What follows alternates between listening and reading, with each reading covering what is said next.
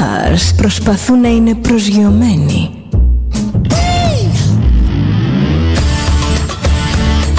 Ένα star είναι συνέχεια στον αέρα. Συνέχεια στον αέρα. Στο Δέλτα ζεις μαζί του.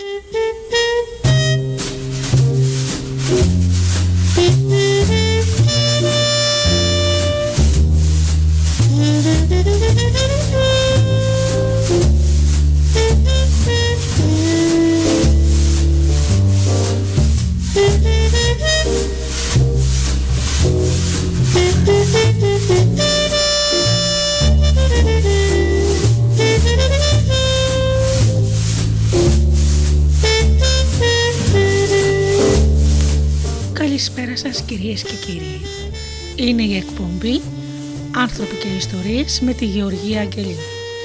Ζωντανά από το στούντιο Δέλτα, το ραδιόφωνο της καρδιάς μας.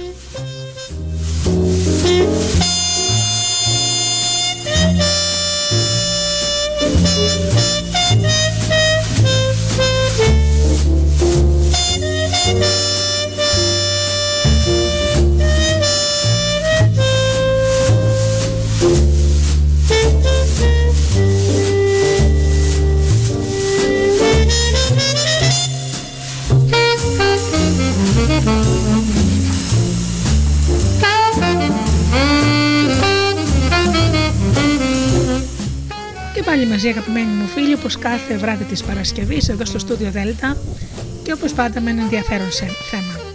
Σήμερα θα θυμηθούμε πάλι τοξικούς ανθρώπους. Σειρά τους είναι ο υπερφύαλος και ο μεμσίμυρος.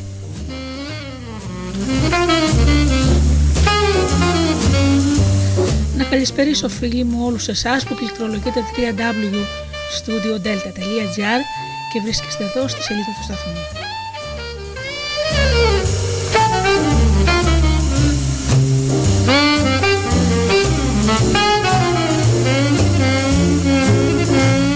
Να καλησπερίσω τους φίλους που μας ακούν από τις μουσικές σελίδες τις οποίες φιλοξενούμαστε όπως είναι το Live24.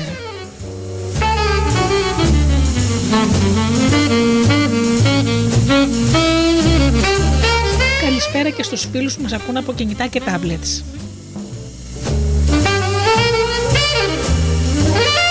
Και φυσικά την καλησπέρα μου στους συνεργάτες και φίλους μου, τον Τζίμι, την Αφροδίτη και την Ωρα.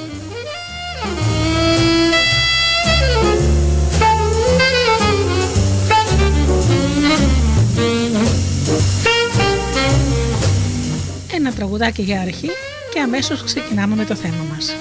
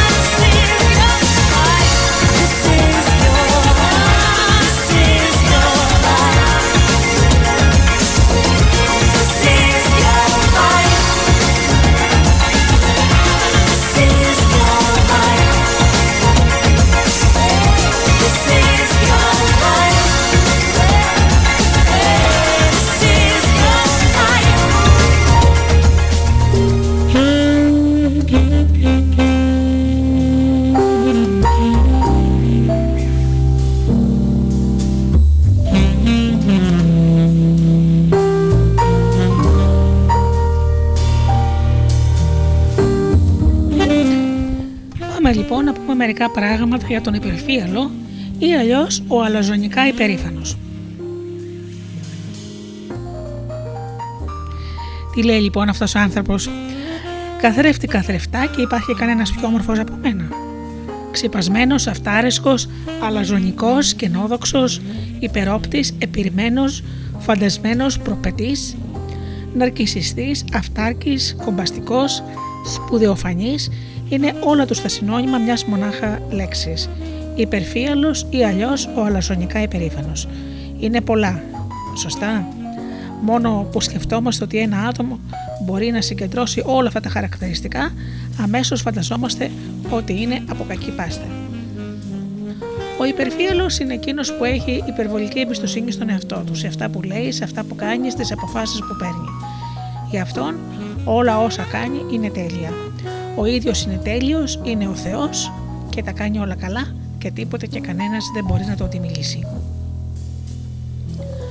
Όλοι μας κάποια στιγμή νιώσαμε υπερβολικά υπερήφανοι για κάτι εξαιρετικό ή εκπληκτικό που κάναμε και νιώσαμε ικανοποιημένοι με τον εαυτό μας και αυτό δεν είναι κακό. Το να είμαστε σίγουροι για τον εαυτό μας είναι υγιές και ωφέλιμο για την αυτοεκτίμησή μας. Το πρόβλημα προκύπτει όταν πιστεύουμε ότι αυτή η επιτυχία που πετύχαμε μας δίνει το δικαίωμα να ποδοπατήσουμε, να βρίσουμε ή να υποβαθμίσουμε τους υπόλοιπους ανθρώπους. Η αλαζονική υπερηφάνεια είναι το συμπλήρωμα της άγνοιας. Ποιος δεν τζακώθηκε κάποια φορά με ένα φίλο, με τη σύντροφό του, με τον προϊστάμενό του και σταμάτησε να του μιλάει για κάμποσο καιρό, σκεπτόμενος. Α μου μιλήσει αυτός πρώτος. Εγώ δεν θα του μιλήσω. Γιατί θα έπρεπε να το κάνω. Το να έχεις εμπιστοσύνη είναι καλό. Αλλά η υπερβολική πίστη σε μια ιδέα ή μια συγκεκριμένη κατάσταση παραλύει όλα τα θετικά που μπορούν να σου συμβούν. Η υπερβολική εμπιστοσύνη δεν αφήνει περιθώριο για βελτίωση. Όποιος λέει αυτό που έκανε είναι τέλειο, δεν αναρωτιέται τι μπορώ να κάνω για να το βελτιώσω; Δεν μιλάω για τον αυτοαναγκασμό της, τελειωμα... της τελειομανίας, αλλά για το γεγονός ότι ένας υγιής άνθρωπος θα πρέπει πάντα να αφήσει ένα περιθώριο, περιθώριο αμφιβολίας ώστε να αναλύσει αυτό που έκανε. Εάν αντιθέτως έχει υπερβολική εμπιστοσύνη στον εαυτό του, αυτός ο άνθρωπος θα φροντίσει να τα εξηγήσει όλα, να τα δικαιολογήσει όλα χωρίς να αφήσει στον εαυτό του κάποιο περιθώριο για να αναλύσει θα μπορούσα να σκεφτώ με καλύτερο τρόπο. Εάν ο πορφίαλο άνθρωπος ήξερε το πόσο γελίος δείχνει στα μάτια όσων τον ξέρουν, θα γινόταν πιο ταπεινός. Πολλοί πιστεύουν ότι θα μπορούσαν να αλλάξουν τον κόσμο, να εξαλείψουν το πρόβλημα του επισητισμού, αλλά δυστυχώς πιστεύουν ότι μόνο αυτοί είναι ικανοί για να πραγματοποιήσουν την αλλαγή. Είναι άτομα που επαναλαμβάνουν στον εαυτό τους: Εγώ είμαι πιο έξυπνος, ο πιο όμορφος, ο πιο οξυδερκής, ο πιο από τα πάντα. Αυτή είναι τα πάντα. Η υπερηφάνεια δεν είναι κακή μέχρι ενός ορισμένου σημείου. Το πρόβλημα αρχίζει με την υπερβολική δόση της, οπότε καταντά αλαζονία.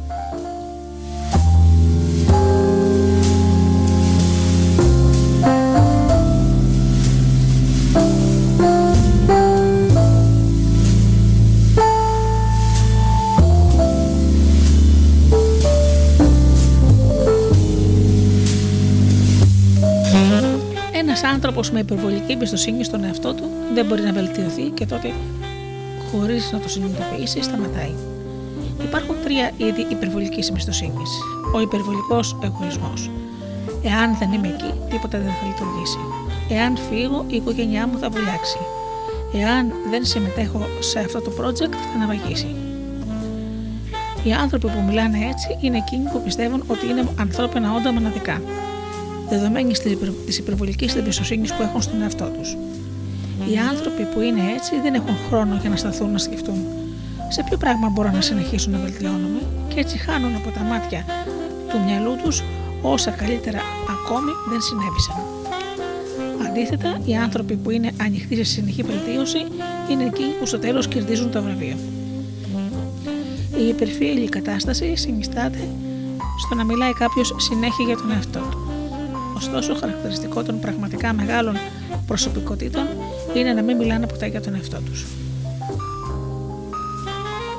Ο υπερφύαλο καταλήγει σε πολλές περιπτώσεις ταπεινωμένος. Όταν θα αισθανθούμε απαραίτητοι σε ορισμένους τομείς, σίγουρα θα εμφανιστεί κάποιος που να κάνει τα πράγματα καλύτερα από εμάς και να πάρει το βραβείο.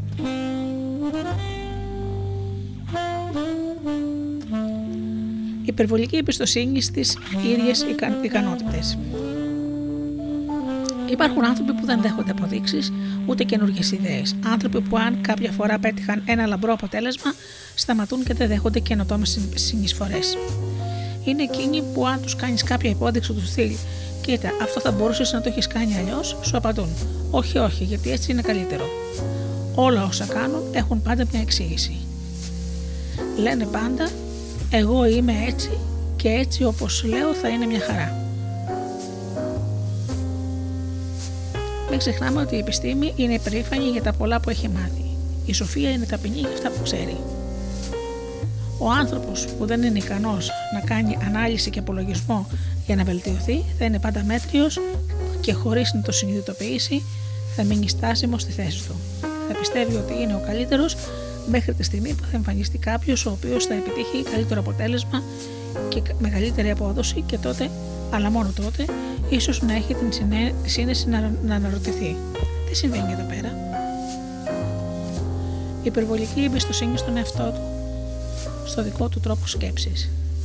Αυτή η στοιχομηθεία ίσως σου φανεί γνωστή. Εγώ έτσι σκέφτομαι, εγώ το βλέπω έτσι. Ναι, αλλά ο γάμος σου φτύρεται.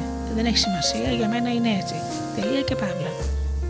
Καθαρά υπερφύαλη στάση.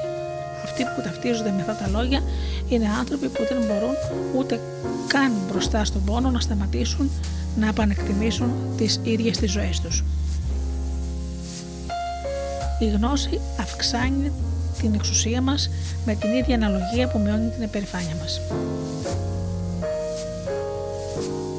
Αυτοί που πάντα ανακατεύονται σε όλα είναι εκείνοι που δεν έφτασαν ποτέ πουθενά. Η υπερφύελη συμπεριφορά είναι κάτι σαν δυσοσμία του στόματος, όλοι την καταλαβαίνουν εκτός από αυτόν που πάσχει από αυτήν. Το να έχουμε εμπιστοσύνη στον εαυτό μας και στους άλλους είναι πολύ καλό και αποδοτικό.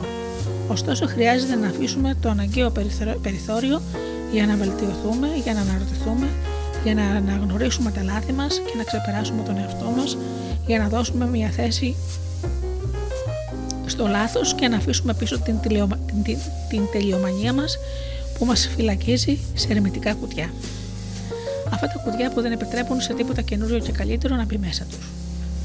Αν είμαστε εξαιρετικοί σε όλα όσα κάνουμε, αλλά ας μην αφήσουμε το αίσθημα της, τελειομα... της τελειότητας να μας εμποδίσει να κοιτάξουμε τις λεπτομέρειες. Μόνο τα ανοιχτά μυαλά είναι ικανά να καταλαβαίνουν ότι τα πάντα μπορούν να υποστούν βελτίωση και ότι πάντα μπορούμε να πάμε πιο πέρα. Το μεγαλύτερο πρόβλημα που παθαίνουν οι άνθρωποι είναι η ψυχική παράλυση, μια παράλυση που τους εμποδίζει να συνεχίζουν να ονειρεύονται. Αν σε κάποια στιγμή της ζωής σου το άκαμπτο μυαλό και οι ερμητικά κλειστές σκέψεις καταλαμβάνουν μεγάλο κομμάτι από το χρόνο σου, και εσύ αποφασίσεις να απελευθερωθείς από αυτά τα τοξικά αισθήματα που δεν κάνουν παρά, δεν κάνουν παρά να σε σταματούν, η στασιμότητα θα μετατραπείς σε απλή ενάμιση. Αυτό που διακρίνει τον ασύνατο άνθρωπο από το συνετό είναι ότι ο πρώτος λαχταρά να πεθάνει ηρωικά για κάποιο σκοπό, ενώ ο δεύτερος προσδοκά να ζήσει ταπεινά γι' αυτό. Από τη στιγμή που θα είμαστε ικανοί να αφήσουμε πίσω την υπερβολική μας εμπιστοσύνη θα είμαστε έτοιμοι για να βγούμε από την στασιμότητα, θα έχουμε τη διάβια για να εστιάσουμε στους νέους στόχους και να κατακτήσουμε το καθένα από τα όνειρα που τρέφουμε στο νου και την ψυχή μας. Όταν θα έχεις απαλλαγή από την ψυχική παραλυσία, δεν θα υπάρχει τείχος ούτε κορυφή που να σε σταματήσει. Θα είσαι ένας κατακτητής κορυφών υψηλών αποδόσεων. Όταν θα αφήσεις πίσω σου την υπερβολική εμπιστοσύνη στον εαυτό σου, θα μπορέσεις να αλλάξεις τη διαδρομή και να κάνεις αυτό που δεν έκανες ποτέ πριν.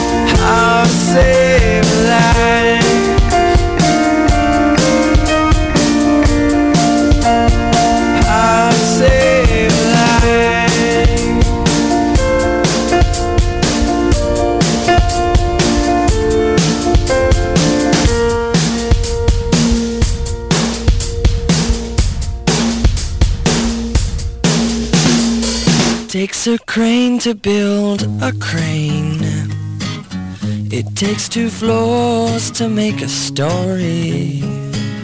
It takes an egg to make a hen, it takes a hen to make an egg. There is no end to what I'm saying. It takes a thought to make a word, and it takes some words to make an action. And it takes some work to make it work, it takes some good to make it hurt, it takes some bad for satisfaction. La la la la la la la life is wonderful. La la la la la la la life goes full circle. La la la la la life is wonderful. La la la la la.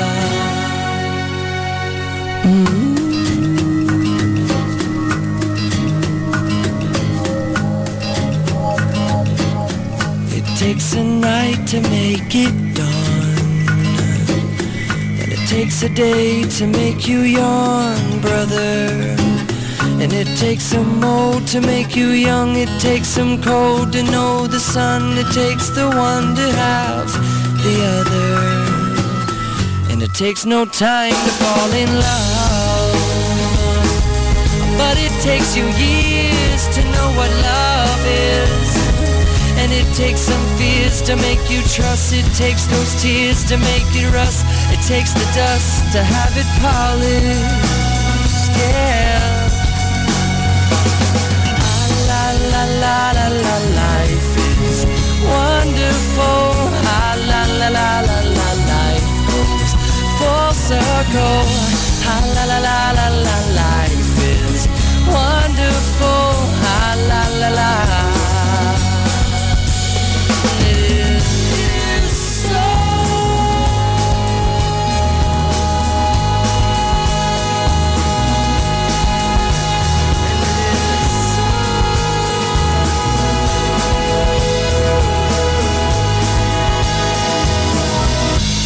Some silence to make sound. And it takes a loss before you found it. And it takes a road to go nowhere. It takes a toll to make you care. It takes a hole to make a mountain.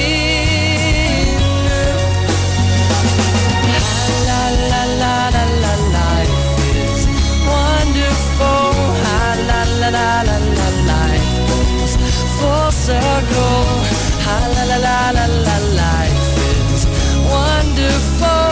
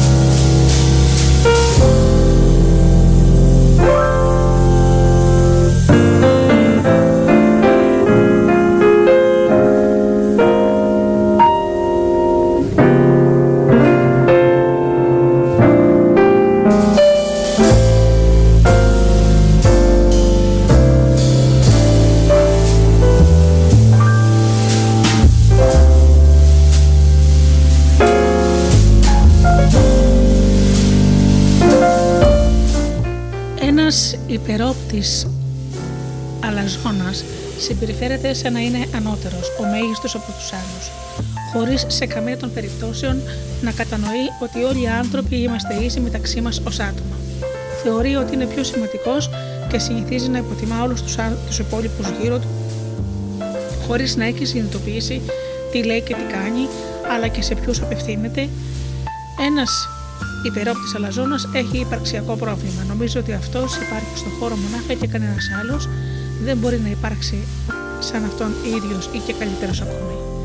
Παράλληλα, ωστόσο, ο υπερόπτης λαχταρά να τον θαυμάζουν, να τον σέβονται για τις ιδιαιτερότητές του και τα καταρθώματά του. Η αλαζονία δηλώνει μια επιθυμία κυριαρχίας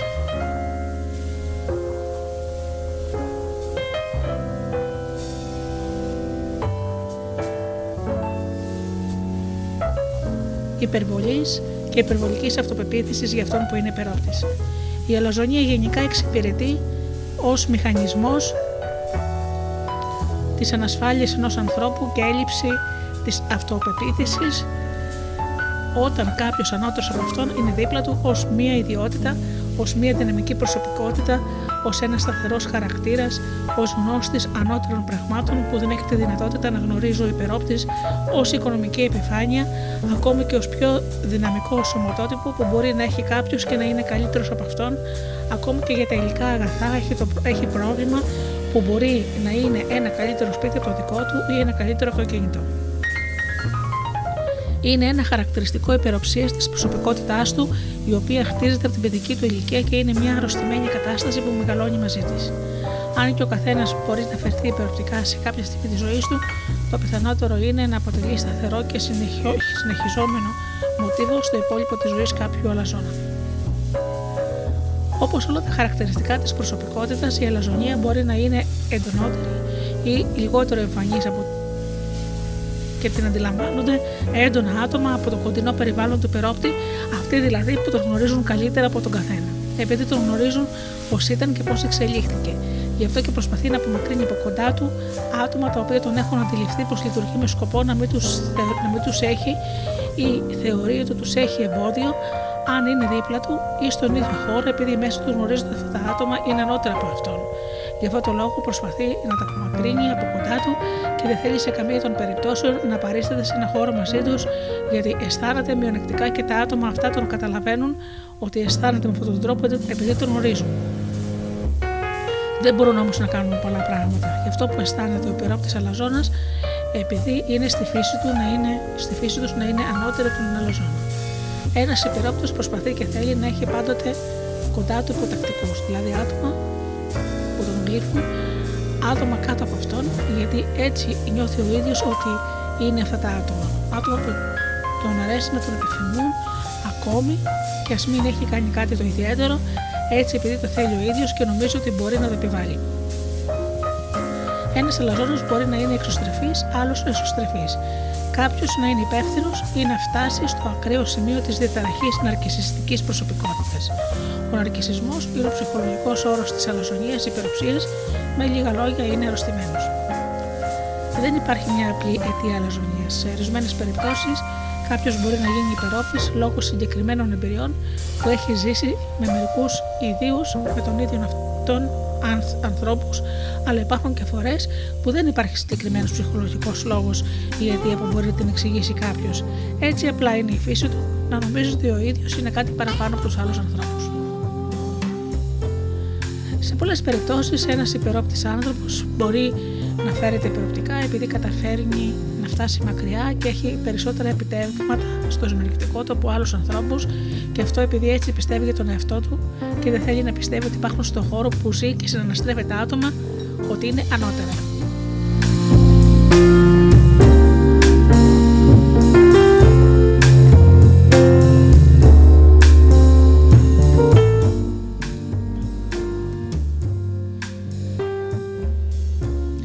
Χαρακτηριστικό του αλαζόνα ενεργοποιεί την αίσθηση ευταξία δηλαδή ότι αυτός είναι εκεί και από εκεί και ύστερα δεν μπορεί πέραν από αυτόν να υπάρξει κάποιος άλλος ανώτερος. Ορισμένες φορές φτάνει μέχρι το σημείο να βλέπει τους άλλους ως λιγότερο σημαντικού επειδή αυτό τον εξυπηρετεί. Η αλαζονία λειτουργεί ως μηχανισμός άμυνας. Είναι ένας τρόπος να προστατεύσουμε την έλλειψη αυτοπεποίθησης και αυταξίας που έχει κάποιος άνθρωπος. Είναι ένας τρόπος να κρυβόμαστε την ανασφάλειά μας, την αίσθηση κατωτερότητας και την έλλειψη αυτοπεποίθησης. Η ελαζονία μας βοηθά να απορρίπτουμε τους άλλους πριν προλάβουν εκείνοι να μας απορρίψουν. Γι' αυτό είναι ένας πολύ συνηθισμένος τρόπος συμπεριφοράς προς τους άγνωστους λόγω του φόβου της απόρριψης. Αν είμαστε συναισθηματικά ανασφαλείς, δείχνουμε σαν να είμαστε ανώτεροι και καλύτερα από τους άλλους γύρω μας. Νιώθουμε καλύτερα βραχή πρόθεσμα. Εν τούτου, αυτή δεν αποτελεί μια αποτελεσματικά μακροχρόνια στρατηγική για διάφορους λόγους. Υπάρχουν άνθρωποι που μόλις μείνουν μόνοι νιώθουν και πάλι ανασφάλεια.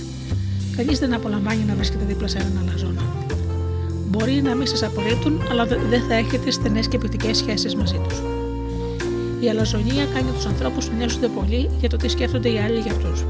Εξαρτώνται από την αποδοχή των άλλων. Ορισμένες φορές η υπερουσία υπάρχει για να κερδίσει την προσοχή του περίγυρου.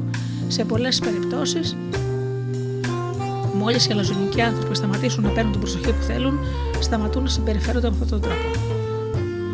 Πώς λοιπόν είναι ένας αλαζόνας, πώς συμπεριφέρεται, ας δούμε μερικά βασικά χαρακτηριστικά του.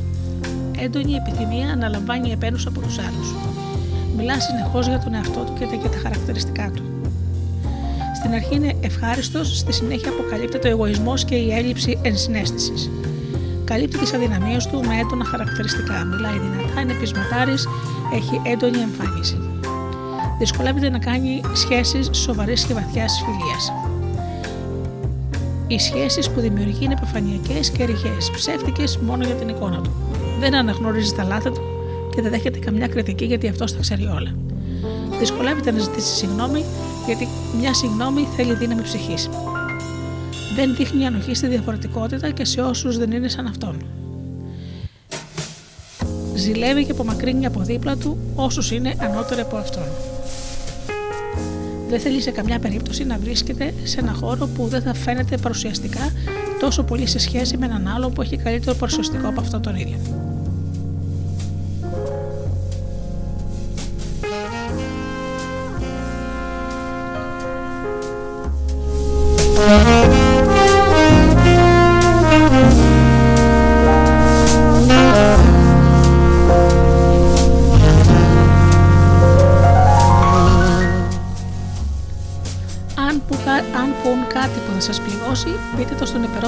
Και μην το κρύβετε. Έχουν την τάση να προσέχουν αποκλειστικά τον εαυτό τους που δεν συνειδητοποιούν καν ότι μπορεί να βλάπτουν τους άλλους. Θέλουν να είναι αυτοί πάντα πάνω από όλους και τους άλλους. Επισημάνεται ότι αυτό που λέει είναι η άποψή του και ότι οι άλλοι μπορούν να έχουν μια άλλη διαφορετική άποψη, εξίσου σεβαστή. Δεν σημαίνει ότι αυτό που είπε αυτός είναι η απόλυτη και μοναδική αλήθεια. Αν διακόπτω και μιλά μόνο για τον εαυτό του, πείτε του συγχωρέστε με που σας διακόπτω, αλλά θα ήθελα να σας πω κάτι. Μην είστε αλαζόνας, προσέχετε τι λέτε. Αν πει κάτι αλαζονικό, μου φοβάστε να το πείτε, αλλά χωρίς να το επιτεθείτε, χωρίς να δείξετε ότι ήταν η πρόθεσή του, ακόμα και αν ήταν. Αυτό ακούστηκε λιγάκι αλαζονικό. Είμαι σίγουρος ότι δεν θέλατε να ακούσετε τόσο λαζονικό, έτσι δεν είναι; Αντιλαμβάνεστε πόσο λαζονικό ακούστηκε αυτό; Να είστε συμπονετικοί και υπομονετικοί με έναν άλλο ζωνικό άνθρωπο, επειδή δεν ξέρει πραγματικά πώς να φερθεί με άλλο τρόπο. Είναι άρρωστος με τον εαυτό του. Ένας σοβαρός και πάνω απ' όλα έξυπνος άνθρωπος αντιλαμβάνεται τέτοιου είδους υπεροπτικά και αλαζονικά άτομα και έρχονται σε μεγάλη αμηχανία οι υπερόπτες όταν είναι στον ίδιο χώρο με ανώτερους σε πολλά πράγματα άλλους ανθρώπους και έρχονται σε αμηχανία επειδή τους αναγνωρίζουν και τους αντιλαμβάνονται άμεσα.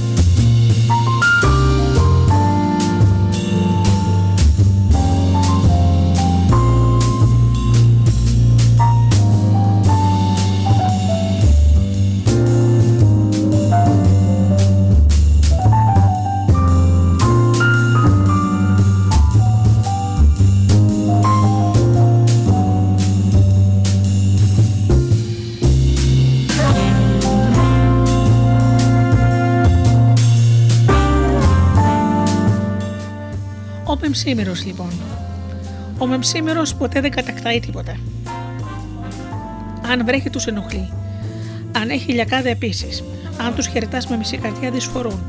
Αν τους χαιρετάς ευγενικά, σε κοιτούν με μισό μάτι.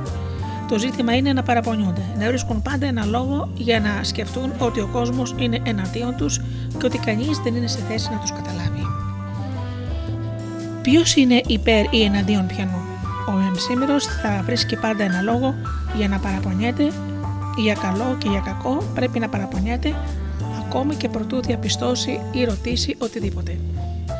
Πρώτα έρχεται σαν έκφραση το παράπονο.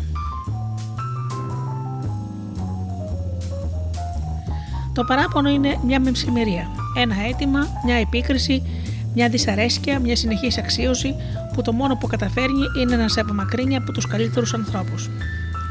Σε ποιον αρέσει να είναι κοντά σε ανθρώπους που είναι μονίμως γκρινιάριδες και έτοιμοι να βρουν το στραβό σε οτιδήποτε; Πολλοί είναι οι συλλέκτες παραπώνων. Λένε για παράδειγμα, με πλήγωσαν, με κακομεταχειρίστηκαν. Ποιος, τους ρωτάνε και εκείνοι απαντούν. Ο προϊστάμενός μου, ο ξαδερφός μου, ο θείος μου. Και ίσως να έχουν δίκιο, γιατί ναι, τους πλήγωσαν, έζησαν αδικίες. Αυτό που δεν ξέρουν είναι ότι με το να το λένε συνέχεια μέσω παραπώνων η λύση της σύγκρουσης απομακρύνεται όλο και περισσότερο και από το μυαλό τους και από αυτούς. Το μυαλό τους μετατρέπεται σε εκείνο ενός αιμονικού τύπου ή λαϊκιστή κλάψα. Για να δούμε λοιπόν.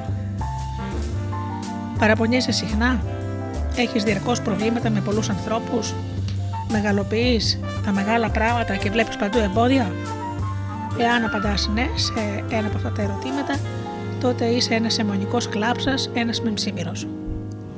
Το παράπονο δημιουργεί μόνο μία ικανοποίηση, δυσαρέσκεια, μισεκακία τη στενοχώρια. Αντανακλά ένα φυλακισμένο αίσθημα που στο τέλος αρρωσταίνει όχι μόνο τη σκέψη σου, αλλά και το ίδιο το σώμα σου. Πολλοί άνθρωποι κάνουν το παράπονο συνήθεια, τρόπο ζωής, σκεπτόμενοι ότι αν συνεχίσουν να παραπονιούνται, το πρόβλημα θα εξαφανιστεί. Νομίζουν ότι μέσω της συνεχούς απέτησης η σύγκρουση θα λυθεί ή ότι ποιος ξέρει, κάποιο καλό καρδό άτομο θα λυπηθεί την κατάστασή τους και θα προθεμοποιηθεί να λύσει το πρόβλημά τους. Είναι άνθρωποι που παραπονιούνται συνέχεια, χωρίς να συνειδητοποιήσουν ότι με τα λόγια τους αυτά εγκλωβίζονται ακόμα περισσότερο στο παρελθόν και στη δυσκολία. Ξαναζούν παλιές συμφορές και αυτοενοχοποιούνται επειδή δεν μπόρεσαν να εκμεταλλευτούν την τάδε ή τη δίνε ευκαιρία. Φόβοι, ανασφάλειες, ανησυχία, αγωνία και πόνους είναι συναισθήματα που διαποτίζουν τους παραπονιάριδες και μεμψίμερους ανθρώπους μετατρέποντάς τους έτσι σε τοξικά άτομα τόσο για τους ίδιους όσο και για όλους όσους βρίσκονται γύρω τους. Οι μεμψίμεροι έχουν προβλήματα με τους άλλους και γι' αυτό ζουν θυμωμένοι. Κάθε μη λυμένο πρόβλημα θα έχει αντανάκλαση στα άτομα που είναι πιο κοντά σου. Όταν κάποιος σε απορρίπτει, μην το πάρεις προσωπικά, σκέψου ότι σίγουρα και αυτό το άτομο απορρίφθηκε και πληγώθηκε κάποτε.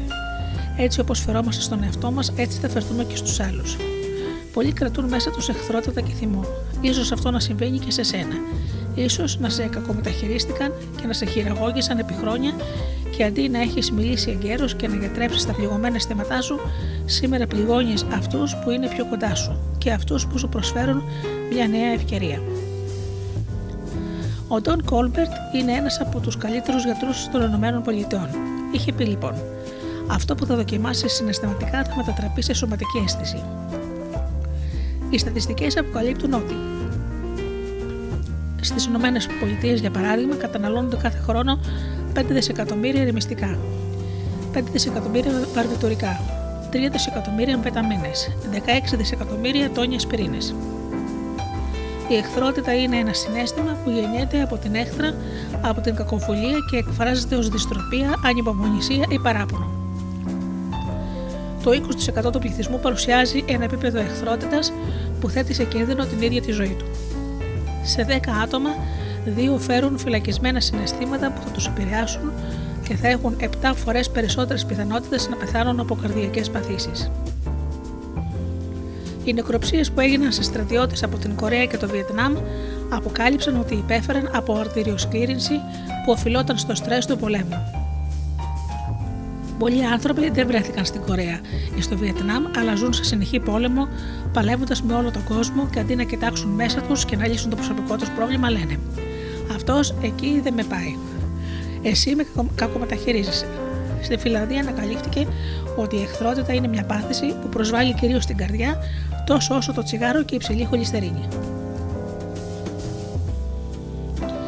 Οι μεμσήμεροι τα, τα αντιλαμβάνονται όλα αρνητικά.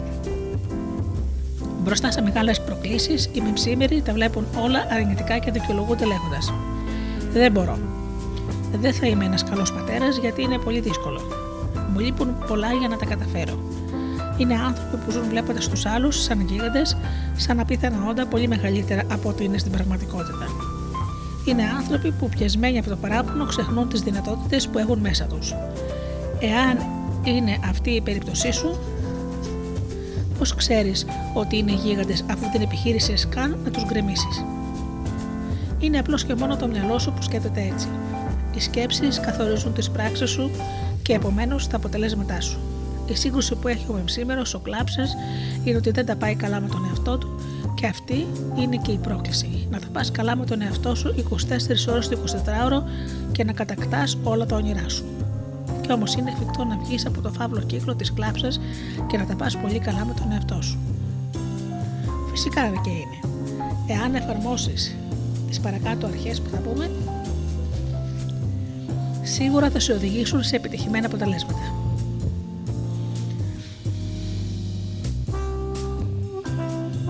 Εάν δεν μου λένε, εάν δεν μου το λένε κατά πρόσωπο, δεν το λαμβάνω υπόψη. Εάν κάποιος σου σχολιάσει, μου είπαν ότι εσύ είπες ότι ο άλλος είπε αυτό που λένε και για σένα και για μένα, μην πέσεις στην παγίδα. Εάν κάποιος θέλει να σου πει κάτι, ας είναι αρκετά θαραλέος για να σου μιλήσει κατά πρόσωπο. Διαφορετικά δεν υπάρχει τίποτα για να διευκρινιστεί. Να ποτά μόνο πρόσωπο με πρόσωπο. Διαφορετικά θα μπεις στο ευρωτικό παιχνίδι αυτών που ασχολούνται με το να ανακυκλώνουν φήμες. Πρέπει να είμαι επικεντρωμένος στα σημαντικά θέματα. Τα σημαντικά πράγματα πολλαπλασιάζουν την ενέργειά σου, τα δευτερεύοντα την κλέβουν.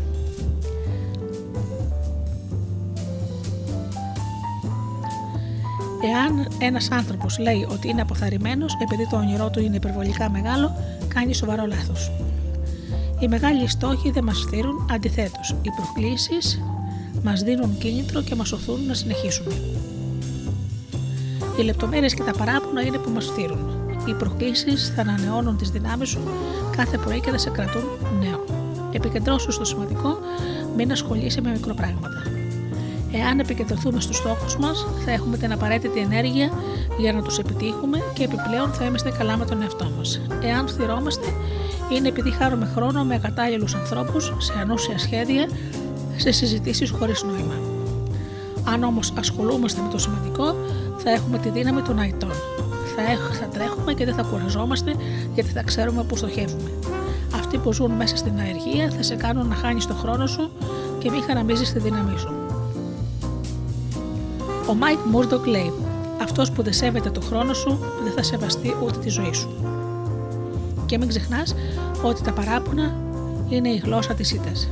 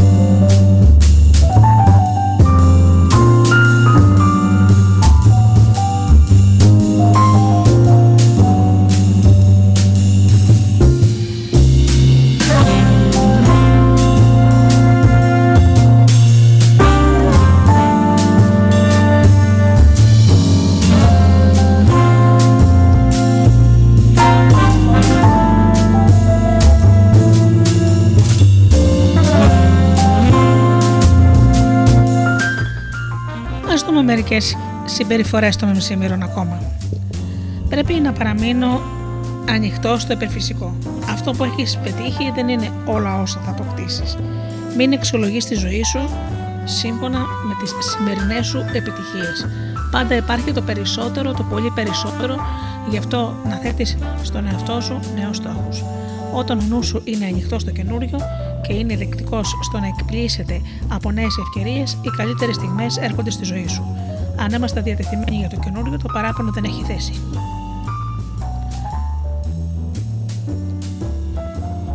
Ο αισιόδοξος παραπονιέται για τον άλλο. Ο αισιόδοξος περιμένει να, να αλλάξει.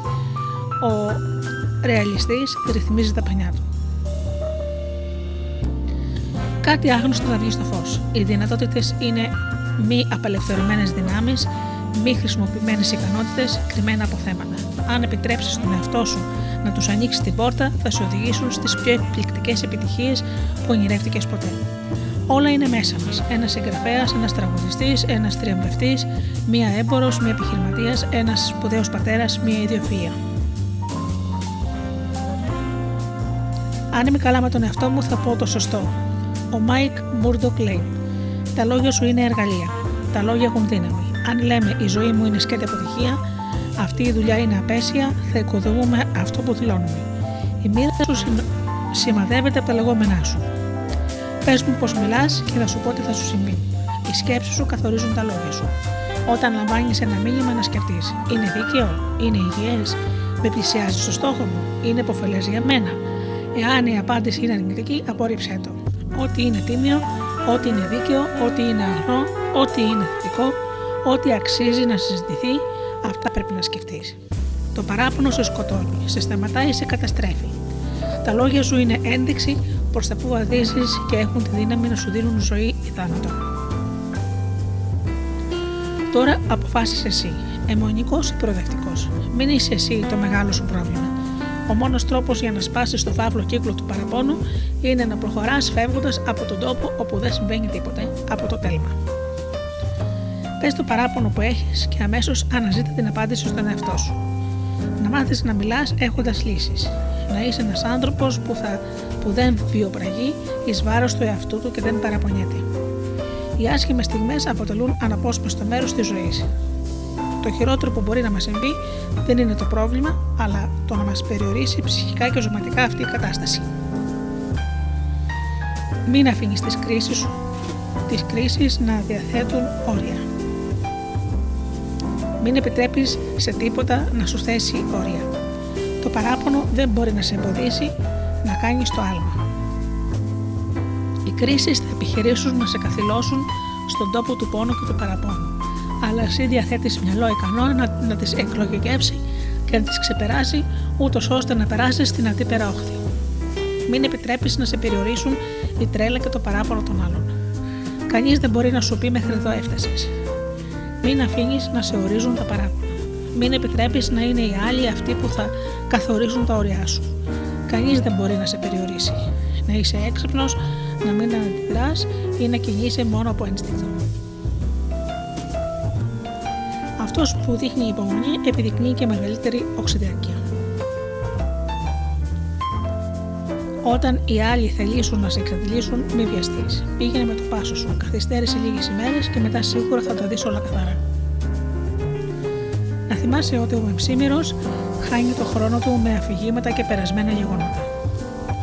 Ο Μεμψίμηρο κάθεται και αναμασά το, το περιστατικό.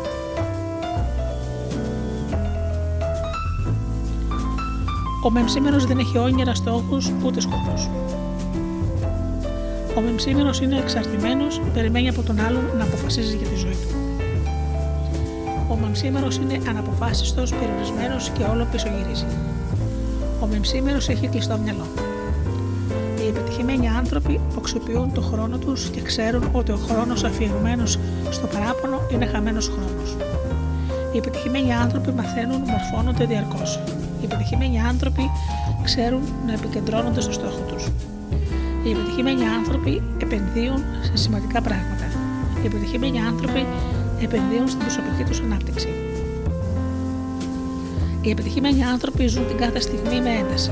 Οι επιτυχημένοι άνθρωποι επενδύουν χρόνο στο να ονειρεύονται μεγάλα όνειρα.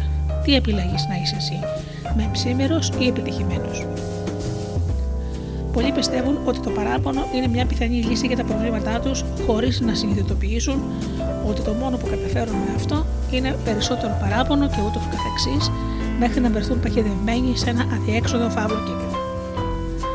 Το παράπονο είναι μια ένδειξη στην οποία οφείλουμε να δώσουμε προσοχή. Το να παραπονιέται κανείς είναι αποτέλεσμα μιας συσσόρευσης καταπιεσμένων συναισθημάτων τωρινών και περασμένων. Πολλές φορές επειδή το άτομο δεν λέει τίποτα και όλες και άλλες τόσες επειδή μιλάει υπερβολικά πολύ. Στην κοινωνία που ζούμε υπάρχουν πολλοί άνθρωποι που παραπονιούνται όλη την ώρα.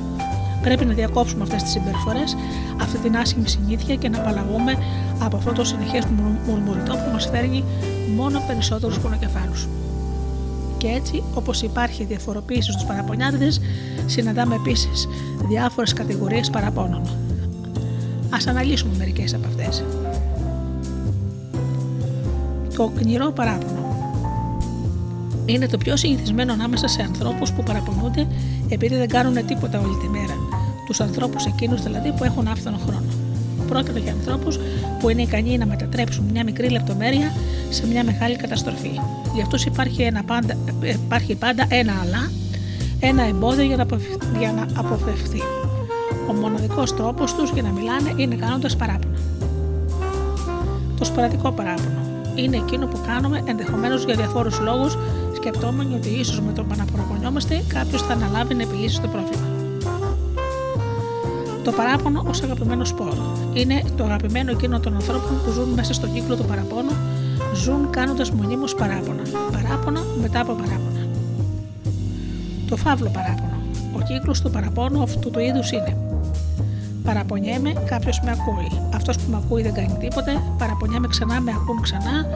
Αυτός που με ακούει πάλι δεν κάνει τίποτε. Παραπονιέμαι ξανά, ο άλλος με ακούει ξανά και πάλι δεν κάνει τίποτα. Παραπονιέμαι και πάλι, αλλά τότε ο άλλος έχει ήδη συγκητήσει το παράπονό μου και ξέρει ότι στα λεγόμενά μου το μόνο που έχει θέση είναι το παράπονο. Είναι όπως όταν περνάς από ένα σπίτι και ο σκύλος γαβγίζει. Την πρώτη μέρα τον μου κρατήσει. Τη δεύτερη μέρα πάλι γαβγίζει, αλλά δεν φοβάσαι και τόσο πολύ. Την επόμενη εβδομάδα ξέρεις ότι ο σκύλος θα σου γαβγίσει. Αλλά δεν σε ξαφνιάζει πλέον. Το ίδιο συμβαίνει και με τους παραπονιάριδες ανθρώπους. Ο άλλος συνηθίζει το παράπονό σου και το τελευταίο πράγμα που θέλει είναι να τον ακούει. Για να δούμε λοιπόν πώς να πάρω αυτό που χρειάζομαι χωρίς να παραπονιέμαι. Εάν καταφέρουμε να σχετιστούμε με τον άλλον με σεβασμό, θα πετύχουμε αυτό που επιθυμούμε. Υπάρχουν πάμπολοι τρόποι να ζητήσουμε αυτό που επιθυμούμε. Και το συνεχές παράπονο δεν είναι η καλύτερη μέθοδος για να κάνουμε γνωστό το έτοιμά μας. Το παράπονο θα είναι μόνο ένα εμπόδιο και δεν σου φέρνει κανένα όφελος, μονάχα πίκρα. Το χρόνο που χάνουμε κάνοντα παράπονο θα μπορούσαμε να τον αξιολογήσουμε αναζητώντας λύσεις και αντιλώντας έτσι όφελος για την κατάσταση την οποία περνάμε. Επένδυε όλα όσα είναι στο χέρι σου και ψάχνει για την καλή όψη των περιστάσεών σου.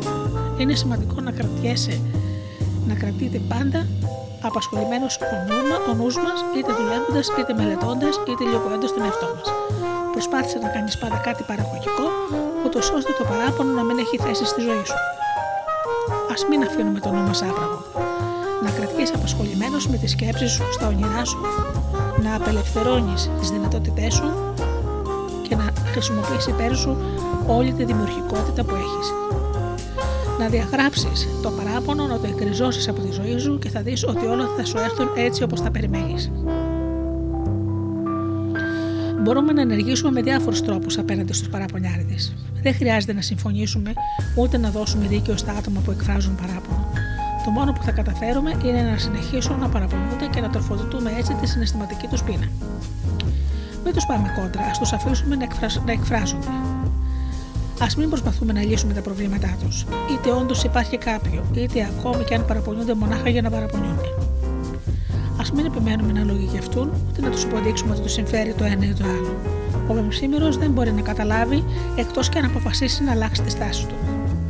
Κάθε φορά που θα παραπονιέσαι για κάτι, να αναρωτιέσαι γιατί παραπονιέμαι γι' αυτό; Πρωτού παραπονεθείς, έλεξε το πώς είναι η αυτοεκτίμησή σου και αν καταλάβεις ότι κάτι δεν πάει καλά, ψάξε για βοήθεια και γιάτρεψε τα αισθήματά σου.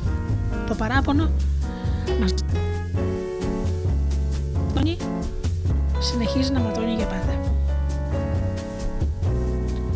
Μην παραπονιέσαι.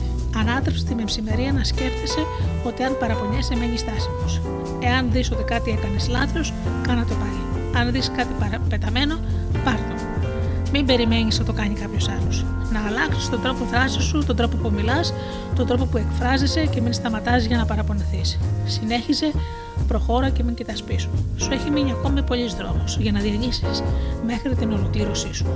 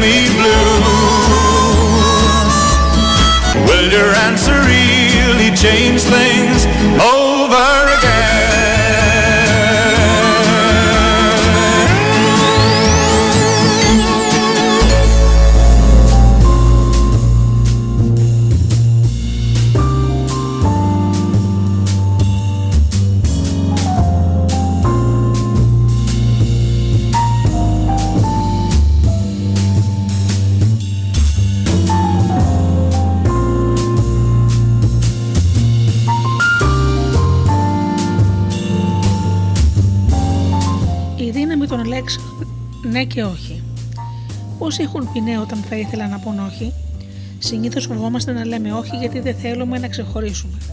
Αν όλος ο κόσμος κάνει κάτι, πώς εσύ θα πεις ότι δεν θέλεις να το κάνεις; Φοβόμαστε τις αρνητικές επιπτώσεις του να έχουμε πει όχι. Τι θα πει ο άλλος, τι θα σκεφτεί ο άλλος; σω πάψει να με αγαπάει αν του πω ότι δεν θέλω να κάνω αυτό που λέει. Το όχι χρειάζεται και πρέπει να μάθουμε να το λέμε γαλήνια. Μπορούμε και επιτρέπεται να λέμε όχι. Το να λέμε όχι είναι πολλές φορές συνώνυμο υγείας. Χωρίς μίση, χωρίς τιμού, ούτε με κακό τρόπο μπορούμε να πούμε όχι. Όταν δεν μπορούμε να λέμε όχι, είναι επειδή δεν ξέρουμε ούτε μπορούμε να ξεχωρίσουμε ποια είναι η προτεραιότητά μας στη ζωή, προς τα που στοχεύουμε και ποιος είναι ο σκοπός μας. Οι αποφάσεις που θα πάρεις θα καθοριστούν από το στόχο που θέλεις να πετύχεις. Στοχεύεις στο σωστό σημείο με τα λόγια σου.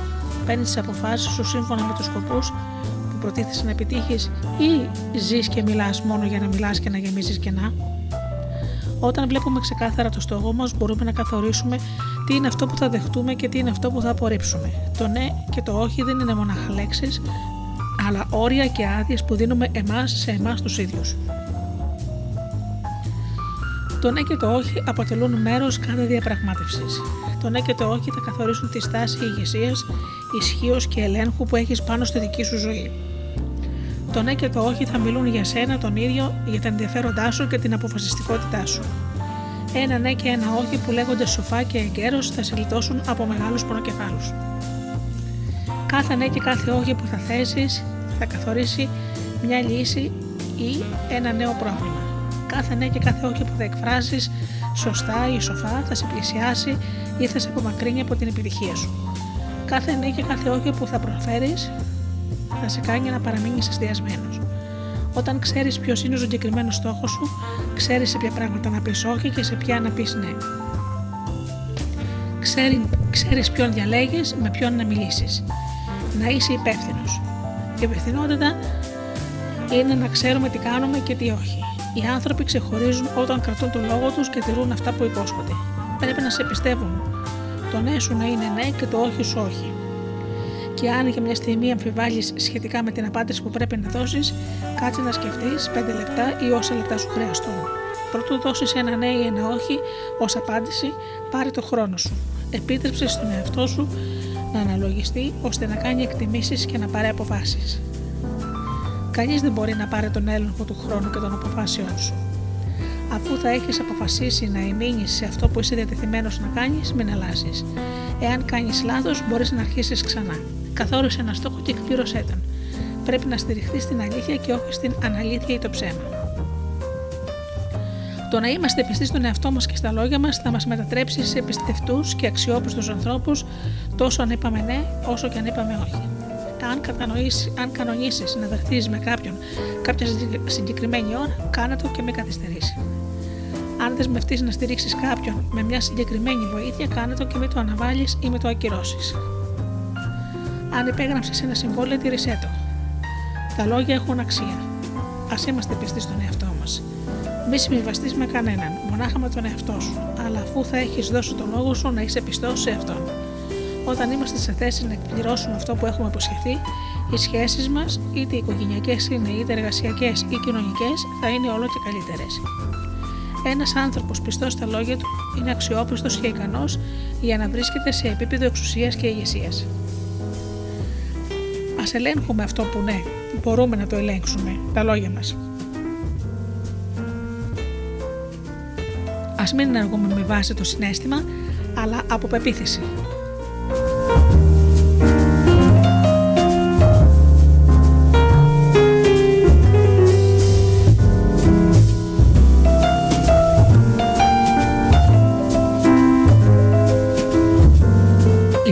Άνθρωποι που ενεργούν ανάλογα με το τι αισθάνονται. Αισθάνομαι άσχημα, αισθάνομαι καλά. Τη μια μέρα νιώθουν βασιλιάδες και την επόμενη ασήμαντοι. Τη Δευτέρα αισθάνονται ότι η εργασία είναι ό,τι πιο σημαντικό, αλλά την Τρίτη το πιο σημαντικό είναι η οικογένεια. Τη Δευτέρα παντρεύονται κάποιοι επειδή αισθάνονται ότι την αγαπούν, αλλά την επόμενη εβδομάδα χωρίζουν γιατί αισθάνονται ότι δεν την αγαπούν πια. Αισθάνονται τρομερή επιθυμία να έχουν ένα παιδί, αλλά την επόμενη εβδομάδα το εγκαταλείπουν γιατί τώρα αισθάνονται ότι αυτό τους κατέστρεψε τη ζωή. Είναι εκείνοι οι άνθρωποι που ζουν ενθουσιασμένοι τη μια μέρα και αποθαρρυμένοι την άλλη και που χειρίζονται τη ζωή τους ανάλογα με αυτό που αισθάνονται. Είναι άνθρωποι που λένε σήμερα άσπρο και αύριο λένε μαύρο. Εσύ μην κινείσαι με βάση τις σκέψεις ή τις ψυχικές σου διαθέσεις, να το κάνεις από πεποίθηση. Η πεποίθηση είναι η αποφασιστικότητα και η σιγουριά σχετικά με κάτι. Το μεγάλο πρόβλημα της σημερινής κοινωνίας είναι ότι λείπουν άνθρωποι με σταθερή πεποίθηση. Μην αφήνεις να παρασυρθείς από το μυαλό σου. Το μυαλό σου είναι από μόνο του ό,τι πιο τρελό έχεις. Πρέπει να το διέπει ο ορθολογισμός και επίσης στον εαυτό σου ότι το γνωρίζεις το καλύτερο. Πρέπει να μάθεις να φερνάρει το μυαλό σου και να δυναμώνεις. Κανείς δεν θα κάνει τίποτα για σένα, εσύ πρέπει να κάνεις κάτι για σένα, αυτό που πρέπει να κάνεις. Απελευθέρωσε το λόγο και ενέργησε σύμφωνα με αυτόν. Να πλημμυρίσεις με λόγια ενθάρρυνσης και πίστης. Να μιλάς με πεποίθηση. Να ανανεώσεις τη σκέψη σου, στο μυαλό σου και τα λόγια σου θα τραφούν από αυτά που πιστεύεις. Να πιστεύεις αυτά που ομολογείς, αυτά που πηγάζει αυτό που πιστεύω. Από πού πηγάζει λοιπόν αυτό που πιστεύεις, από αυτό που σκέφτομαι. Από αυτό που σκέφτομαι το πιστεύω και αυτό που πιστεύω το ομολογώ. Από πού πηγάζει αυτό που σκέφτομαι, από αυτό που ακούω. Αυτό που ομολογώ είναι αυτό που πιστεύω. Αυτό που πιστεύω προέρχεται από αυτό που σκέφτομαι. Μην επιτρέψεις τη σκέψη σου να σε παρασύρουν. Μην κινήσει με βάση αυτό που αισθάνεσαι. Να είσαι πιστός στην αλήθεια, στη λογική σκέψη, στην πεποίθησή σου και όχι στα συναισθήματά σου. Υπήρχαν δύο αδελφοί, οι αδελφοί Ράιτ, που είπαν μία μέρα: Ο άνθρωπος μπορεί να πετάξει. Και όλος ο κόσμος γέλασε. Γύρω στο 1900 κατασκεύασαν ένα αεροπλάνο και θέλησαν να απογειωθούν. Ο ένας από αυτούς τα κατάφερε, αλλά το αεροπλάνο έπεσε και ο, ο πιλότος σκοτώθηκε. Ο άλλος αδερφός έθεψε τον αποθανόντα, αλλά δεν έθεψε το όνειρό του και την πίστη του και προσπάθησε ξανά. Πέρασαν 12 χρόνια κατά τη διάρκεια των οποίων βελτίωσε το αεροπλάνο του και πέταξε πάνω από τη Νέα Υόρκη. Για πρώτη φορά ο άνθρωπος κατακτούσε τους εθέρες με μία μηχανή. Όλα, όλα μπορεί να πεθάνουν γύρω σου, αλλά ποτέ μην θάβεις την πίστη σου μαζί με τους νεκρούς σου, ποτέ μην θάβεις τα όνειρά σου. Είναι συνηθισμένο να βλέπουμε ορισμένους ανθρώπους που δεν μπορούν να είναι ευτυχισμένοι διότι δεν εκφράζουν ευθέως αυτό που θέλουν, αυτό που επιθυμούν ή αυτό που σκέφτονται. Ζητούν, επιθυμούν και λαχταρούν, αλλά δεν είναι συγκεκριμένοι. Πολλοί έχουν άπειρες επιθυμίες μέσα στην καρδιά τους. Λαχταρούν μέσα στο μυαλό τους να επιτύχουν στόχους, αλλά δεν μπορούν ούτε ξέρουν να τους εκφράζουν. Είναι εκείνοι που όταν τους ρωτάς τι περιμένουν από τη ζωή, απαντούν. Ειρήνη, αγάπη, ευτυχία, υγεία, χρήμα. Και αυτές οι επιθυμίες δεν είναι κακές, αλλά είναι αόριστες, αφηρημένοι στόχοι που είναι αδύνατον να αξιολογηθούν. Όταν ζητάμε, χρειάζεται να είμαστε συγκεντρωμένοι. Μόνο έτσι θα μπορούσαμε να εστιάσουμε στις στρατηγικές που πρέπει να σχεδιάσουμε ώστε να επιτύχουμε τους στόχους μας. Χρειάζεται να προσδιορίσουμε πόσα χρήματα θέλουμε να κερδίσουμε, ποιο αμάξι θέλουμε, τι είδους σχέση επιζητούμε. Κατά αυτόν τον τρόπο θα είμαστε επικεντρωμένοι και κατά αυτόν τον τρόπο θα μπορέσουμε να θέσουμε σε κίνηση αυτό που πρώτα ήταν μια επιθυμία την οποία απλώς εκφράζαμε. Όταν ζητήσεις κάτι, να είσαι συγκεκριμένος. Μην μιλάς με περιστροφές να λες αυτό που περιμένεις να πάρεις, να το ζητάς και να λες πράγματα με το όνομά τους. Εάν δεν γνωρίζεις ποια είναι τα δικαιώματά σου, ποτέ δεν θα μπορέσεις να ζητήσεις καλά αυτό που σε συμφέρει. Συναντάμε καθημερινά άτομα που παίρνουν λάθος στάση τη στιγμή που ζητούν να πάρουν αυτό που περιμένουν. Και να η απάντηση. Ο λόγος που μερικοί παίρνουν και άλλοι όχι. Ζητάς και δεν παίρνεις επειδή ζητάς με λάθο τρόπο. Ζητάς χωρίς πεποίθηση και η αμφιβολία μοιάζει με θαλασσινό κύμα που παρασέρνεται από τον άνεμο και πηγαίνει από εδώ και από εκεί να ζητάς σύμφωνα με αυτό που περιμένεις να πάρεις. Ωστόσο, πολλοί άνθρωποι δεν ξέρουν τι ζητούν.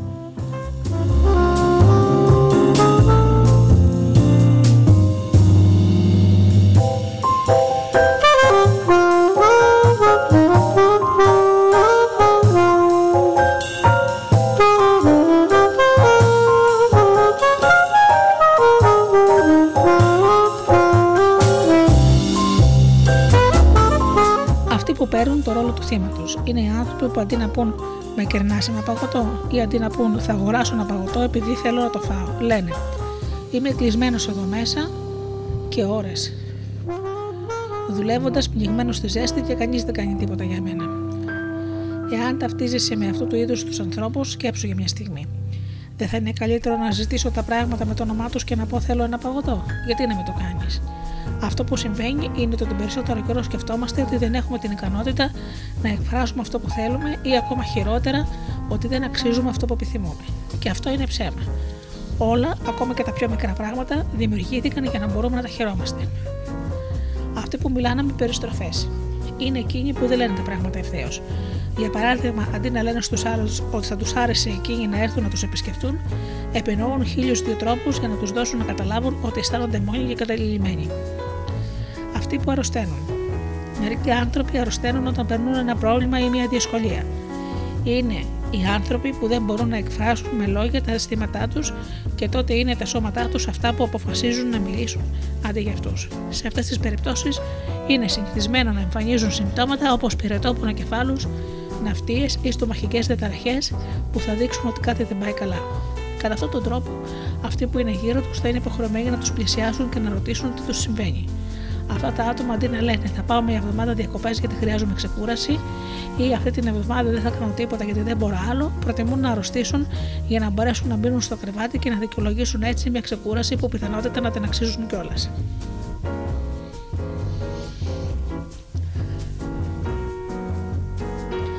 Αυτοί που ανατρέχουν στην έμεση επικοινωνία, μην μπορώντας να εκφράσουν αυτό που θέλουν, ρίχνουν σπόντες και παιχτέ όλη την ώρα με τον έναν ή τον άλλον τρόπο, σκεφτόμενοι ότι τα χτυπήματα κάποιους θα καταλάβει αυτό που εκείνοι δεν τόλμησαν να εκφράσουν με ξεκάθαρα και σαφή λόγια.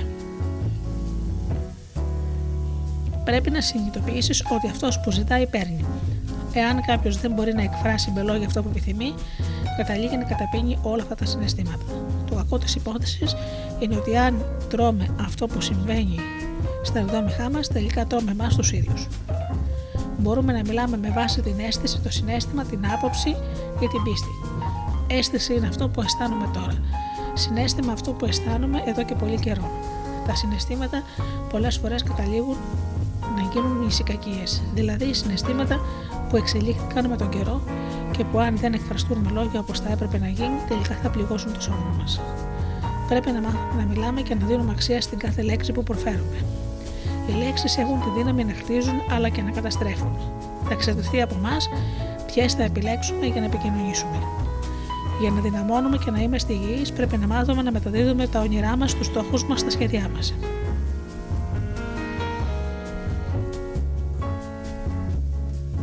Οι λέξεις όχι μόνο φαίνονται και ακούγονται, αλλά και λάβουν. Καιρός είναι να ευλογήσουμε τη ζωή μας, να εκφέρουμε λόγια ενθάρρυνσης, σοφίας, προβολή, δύναμης, πίστης, ζωής. Όσο μιλάμε για ζωή, τα όνειρά μας όλο και εκπληρώνονται.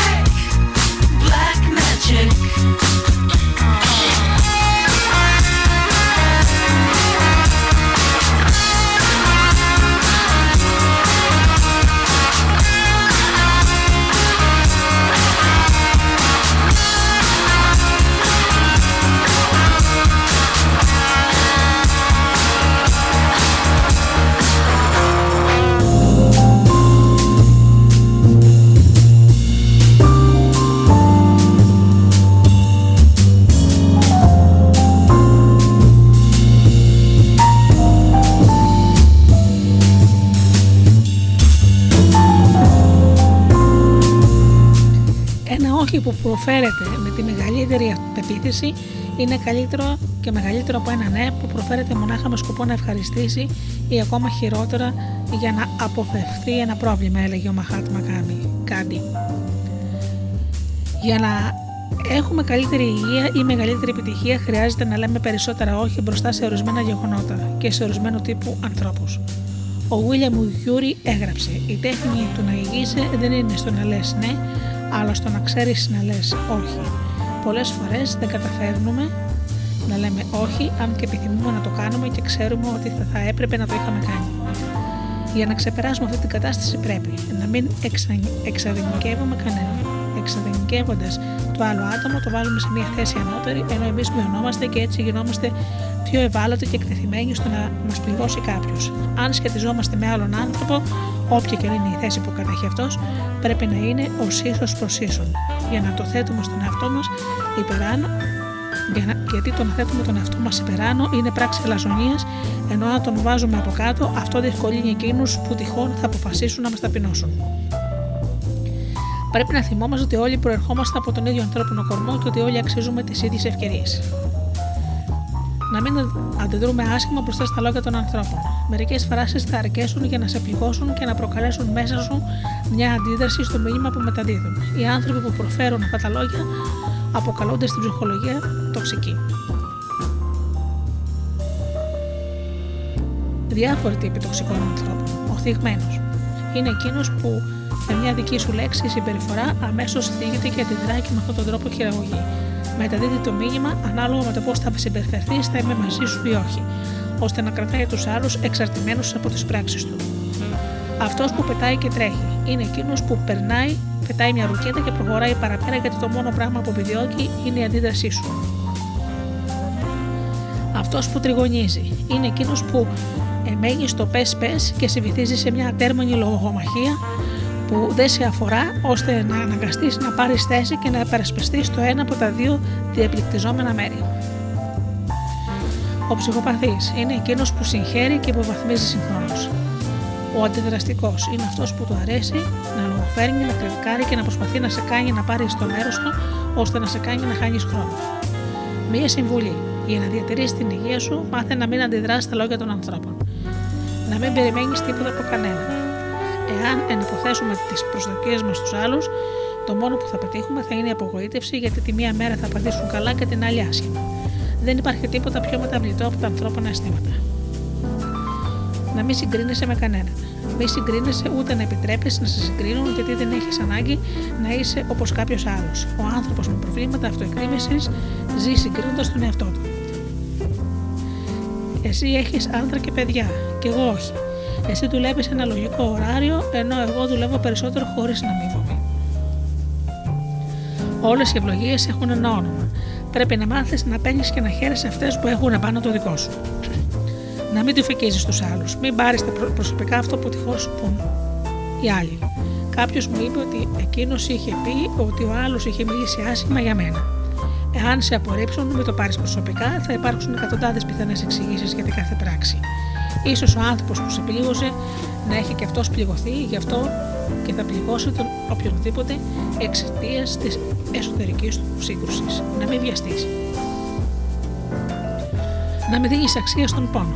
Δεν πρέπει να ταυτιζόμαστε με την ευτυχία και την επιτυχία, όχι με τον πόνο. Δεν ήρθαμε σε τούτο τον κόσμο για να κουβαλάμε κάποιο σταυρό, ούτε για να πληρώσουμε κάποιο τίμημα, αλλά για να εκπληρώσουμε τον στόχο μας και να εκμεταλλευτούμε στο έπακο τις δυνατότητες που διαθέτουμε.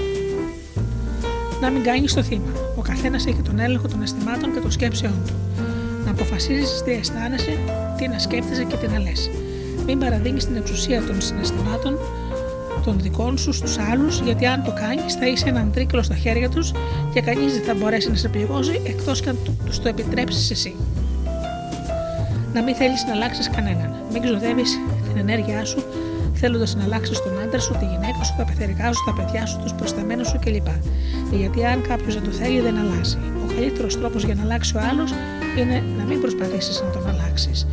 Εάν αυτό το καταστήσουμε σαφές και μπορούμε να πούμε όχι σε όλα όσα μας ζημιώνουν, εάν ξέρουμε να λέμε όχι σε όλα όσα μας κάνουν να εξαρτιόμαστε από τους άλλους, θα είμαστε έτοιμοι και προετοιμασμένοι για να αξιολογήσουμε όλες εκείνες τις ευκαιρίες που αξίζουν ένα ναι.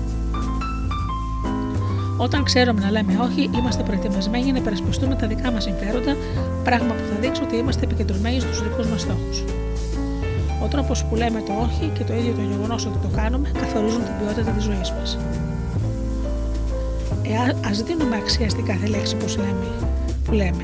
Α μην λέμε ναι όταν στην πραγματικότητα θέλουμε να πούμε όχι, ας μην φοβόμαστε να χάνουμε ή ας μην φοβόμαστε ότι ίσως πάψουμε να είμαστε αποδεκτοί, αγαπητοί ή υπολογίσιμοι επειδή ξέρουμε να λέμε έγκυρα ένα όχι, εύστοχο και αποτελεσματικό.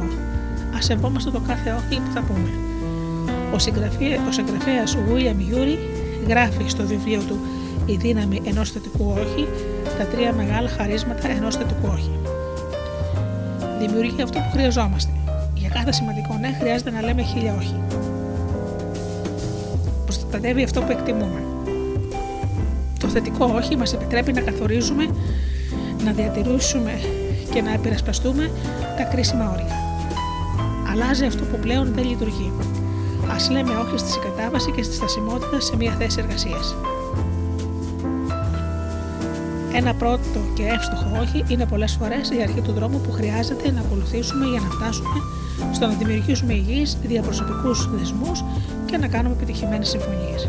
Εάν πιστεύεις στα λόγια που λες καθημερινά και τα μετατρέπεις σε συγκεκριμένες πράξεις, θα πάψεις να ζήσει με ψεύτικες προσδοκίες από τους άλλους και από τις ελεημοσύνες που τυχόν σου δώσουν.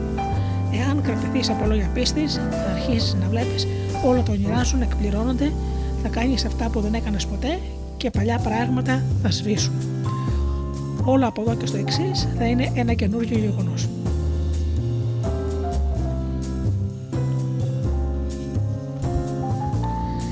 Υπάρχει πηγή που, που να χύνει από το ίδιο στόμιο γλυκό και αλμυρό νερό; Μπορείς η σικιά να παράγει ταυτόχρονα ηλιέ ή και το κλίμα σίκα; Η απάντηση είναι όχι. Έτσι λοιπόν με τον ίδιο τρόπο από το ίδιο στόμα δεν μπορούν να βγαίνουν λόγια αγάπης και μίσους. Η γλώσσα μας είναι ένα όργανο μικρό, αλλά κομπάζει για μεγάλα πράγματα. Τα λόγια μας είναι ικανά να ανάψουν τεράστιες πυρκαγιές. Μόνιμω εμείς οι άνθρωποι χρειαζόμαστε να επικοινωνούμε ένας με τον άλλο. Μέσω της ομιλίας, της συζήτησης και των λέξεων μπορούμε να κάνουμε τους άλλους να μάθουν πώ αισθανόμαστε, τι μας συμβαίνει, είμαστε ικανοί να σχεδιάσουμε, να ονειρευόμαστε, να χαϊδεύουμε, να αγαπάμε, να γιορτάζουμε, να ευλογούμε, να μισούμε και να καταριόμαστε. Πολλά από τα λάθη που διαπράττουμε οφείλονται στο ότι δεν ξέρουμε να εκφράσουμε ή να μεταδώσουμε αυτό που θέλαμε να πούμε. σω να μην ξέραμε να επιλέξουμε τις σωστές λέξεις ή να χάσαμε τον χρόνο μας, χρησιμοποιώντας εκατοντάδες από αυτές χωρίς να αντιληφθούμε ότι κατά βάθο δεν λέγαμε τίποτα και επομένως ο άλλος δεν κατάλαβε τίποτα απολύτως από το μήνυμά μας.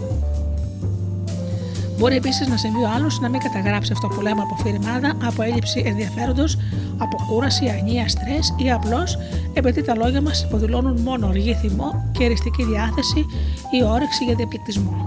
Το περισσότερο καιρό δεν ακούμε τους άλλους, παρά έχουμε το νου μας σε αυτό που θέλουμε εμείς να τους πούμε, να τους συμβουλευτούμε ή να τους απαντήσουμε, προσδίδοντας έτσι μεγαλύτερη σημασία στα δικά μας λόγια από το ότι να ακούμε τον άλλον. Ωστόσο, να το ξέρεις, να ακούς ότι είναι πολύ πιο αποτελεσματικό από το να μιλάς ασταμάτητα.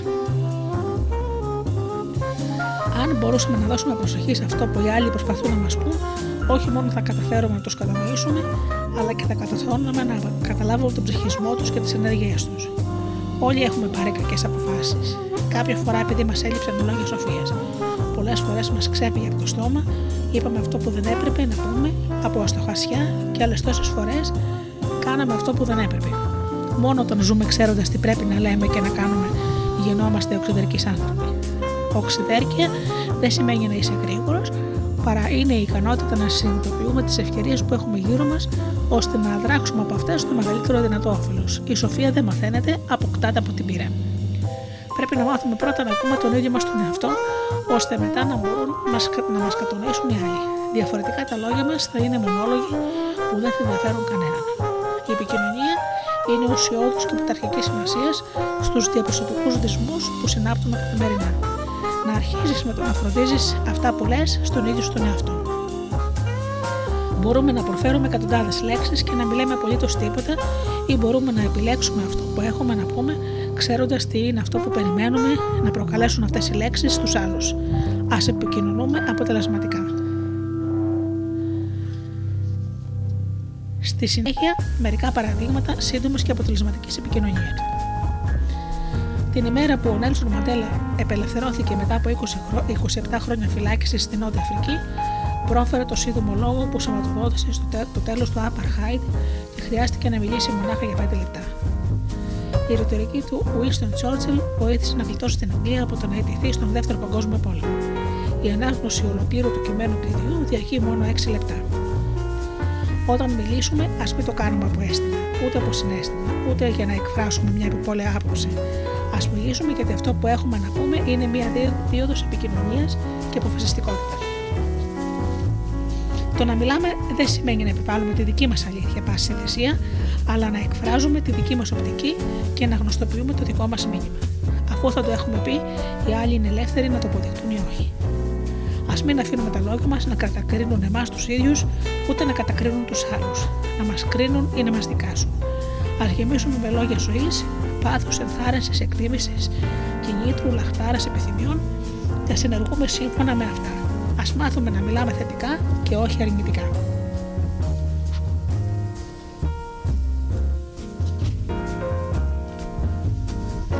Μιλάμε με σαφήνεια.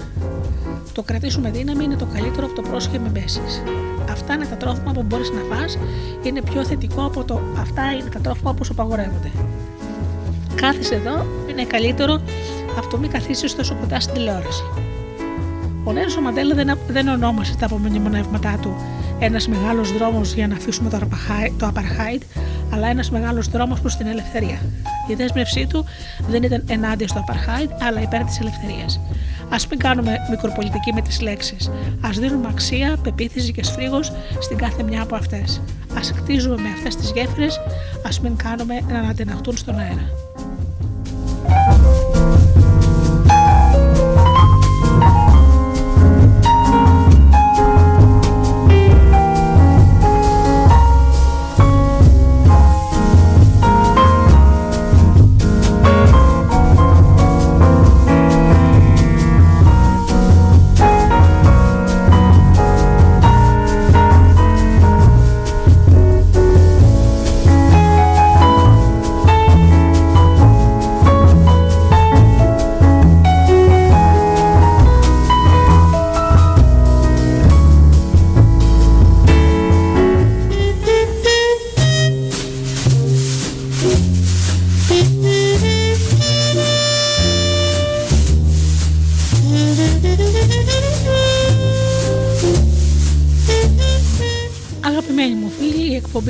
Και Ιστορίες με τη Γεωργία Αγγελία έχει φτάσει στο τέλος της.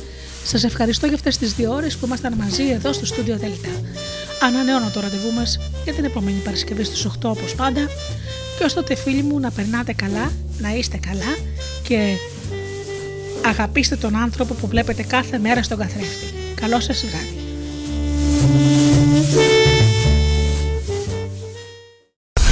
Αν το αφεντικό δεν σ' αφήνει να ακούς ράδιο στη δουλειά, απόλυσέ το. Studiodελτα.gr